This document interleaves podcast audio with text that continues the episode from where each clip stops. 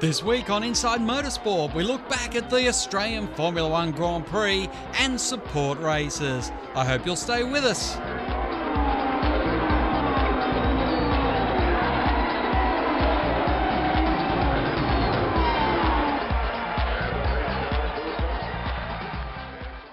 Joining us this week on Inside Motorsport is Peter Norton, and Peter was down there at the Australian Formula One Grand Prix, and what a weekend it was to kick off the first round of the World Drivers' Championship. Uh, good evening, Craig. Yes, it was a fascinating uh, uh, weekend down at Albert Park. Uh, the weather in Melbourne was uh, patchy for the, the lead-up days and uh, for Sunday morning, but the skies cleared and some fabulous conditions were put on to showcase Melbourne for that Formula One race an interesting start time too, which has caused plenty of controversy last last year when the uh, teams were finishing in the dark. This year it was a clear sky, I guess, which helped get uh, it over the line. Yes, uh, I'm not a real big fan of the late start. Um, it meant that uh, depending on where you were on the track, you had the you know strong backlight and the, and the, the the, the, true colour and spectacle wasn't really at its best because of the, the, the lighting conditions declining as it did. Uh, but I think we all understand the, the business need uh, for the, the show to be broadcast into Europe at a uh, respectable time, and uh, it's probably the compromise that the events like that in the Southern Hemisphere have to make. Now, of course, uh, for Australian fans, the Red Bull that took the victory wasn't the one that I think most people were cheering for. No, it wasn't. But uh, Sebastian Vettel uh, was really class of the field, wasn't he? Uh, we even saw that in uh, you know qualifying that uh, he just had that extra little something over Mark Webber, you know, consistently, and uh, left Mark scratching his head, thinking, you know, has he got some go fast bits that they haven't given me, or is he simply driving at the, the pinnacle of the sport? Mm. Of course, second place, Lewis Hamilton surprised many with the McLaren.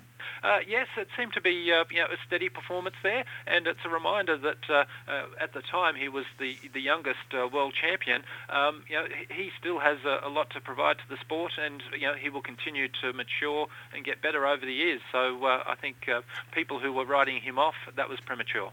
And of course, Renault getting up to third was a surprise for many, more so because it wasn't one of their regular drivers, although Petrov will be in the car for the rest of the season now as Robert Kubica recovers from some horrendous rallying uh, injuries. Uh, yes, fabulous to uh, see that a, a, team that had that sort of turmoil uh, you know, late in the off season. It was very late in the piece that they had to uh, you know, find another driver. It's great to see that uh, you know they've been able to put that slightly to one side and get a competitive package up there. And uh, for a, a, new guy to to get a podium, that's really good. Yeah, that is true. Of course, here's what the drivers had to say at the post race press conference. Sebastian, pole position and victory. It looked under control. Was it? Yeah, I think obviously it was a good race. I mean, uh, you know, in the end things calmed down a bit. Lewis obviously uh, didn't push as hard anymore, so we tried to, you know, control the last part of the race. But I don't think it was a an easy race. Obviously, the start was crucial, and uh, yeah, obviously being on the clean side, I had a very good getaway, but I didn't know if it was enough until I saw obviously uh, that Lewis and Mark were battling for position. So it was clear with that, and then the first stint more or less tried to hold the gap, um, but we, we saw how quickly, you know, then you reach at some point the cliff, and uh, yeah, the tire start to see some more degradation. Lewis caught up, we came in. I think it was the the right timing, just so I couldn't really, yeah, have done Uh, more laps. And uh, yeah, after my stop, obviously it was crucial to get past Jensen, which uh, yeah I, I could uh, do immediately. So that was very very important.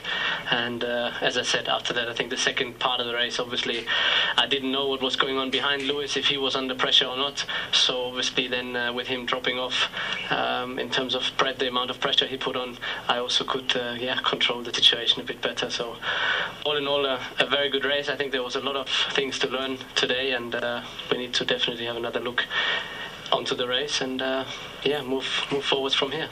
One of the uh, major support categories were, of course, the Carrera Cup, which Craig Baird once again dominated. He is just such a Porsche specialist, isn't he, Peter? Oh, absolutely. Uh, they were quoting that he is the most successful Porsche driver in the world. Uh, of course, the Carrera Cup and, and you know, very similar versions to that operate in many countries, and he simply has the most wins of anyone uh, in that in that specialised field. And it's not because the field was weak. Uh, quite a few name drivers uh, were also there. Uh, Steven Richards, Mark Skaife were debuting in that series as well, and it, it's a category that has some pedigree. It also has some new and upcomers. Uh, it's a competitive field.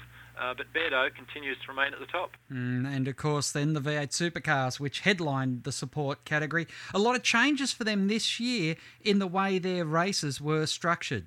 Yes, that's right. They're taking it more seriously. They've got their own pit lane. They have uh, proper pit stops with refueling and uh, the need to run in each race both the soft and the hard tyres trying to spice it up, to put some more strategy into it. Uh, they also tried to tweak with qualifying to put in a, a, random element with a bit of chook lotto. I think the chook lotto part was a fizzer, uh, but the tyre strategy and other things did uh, add a, a, bit more depth and contrast to the story. And uh, the drivers put on a, one heck of a show, uh, particularly the, some of them that weren't holding back at all, and uh, quite a bit of carnage out there. Mm. Of course, the racing was highlighted by Jason Richards, who has been having a bigger battle than we ever see on a racetrack. Yes, that's right. Uh, Jason is uh, battling cancer, and uh, uh, he's at that point in his treatment where he was able to, uh, I guess, return to work in many respects. Um, he's still got a, a, battle to go with some more treatment, but it was great to see him in his element and uh, a fellow that's always always known for having a big smile on his face. at the end of the, the Saturday race where he claimed that second position, that smile was absolutely beaming and a, a lot of emotion there for, a, for a guy that yeah, needs to a break or two to go his way, uh, and uh, it's great that uh, for, you know, for the sport and everyone involved to to see uh, you know, that good news story at this point. Hmm.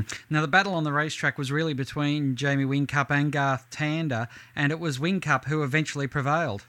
Yes, that's right. Uh, Jamie Whincup was very strong on the uh, Friday and the, the, Sunday race, and uh, you know took the points uh, across the uh, across the weekend. Garth Tander was a, little bit up and down, uh, so his lack of consistency meant that he, he, didn't claim that top spot. but Jamie Whincup and well the uh, Team Vodafone clearly showed that they weren't there just for testing or for uh, just running around at the back. They put on their usual uh, very professional performance, and uh, I was lucky enough to catch up with Jamie after the race. Each year they uh, tinker with the format, uh, trying to make this more than a, just a bit of a hit and giggle testing session for the drivers. What are your thoughts on their success in making that work this year? Yeah, without doubt, I think this is the best uh, Grand Prix we've uh, we've, we've, had, um, especially with our own pit lane now uh, pit stops, you know, the, the change in tyre from soft to hard. Um, I think it was fantastic. I think it's almost as good as it can be, um, considering the, the television merchandise uh, drama going on there. Um, you know, time certainty races. You know, th- those things probably will never be able to be changed, but I think we made the most of uh, the situation. Of course, the racing there, Peter, was marred by a horrendous crash in the third race between Team Vodafone driver Craig Lowndes and Rick Kelly, which then caught up with Steven Johnson as the pack was flying through the debris. Yes, that's right. Um, uh, Kelly and Lowndes had their, their own little battle, uh, ending up in the wall, and uh, behind that, uh, Steven Johnson was very much at battle with a couple of guys, and he didn't get to see any yellow flags. He came around that bend to a pretty nasty surprise that tore half the car off. I think everyone was a bit relieved to see that the, strength in the car and the, the angle of the hit didn't lead to any any physical damage to, to Steven himself.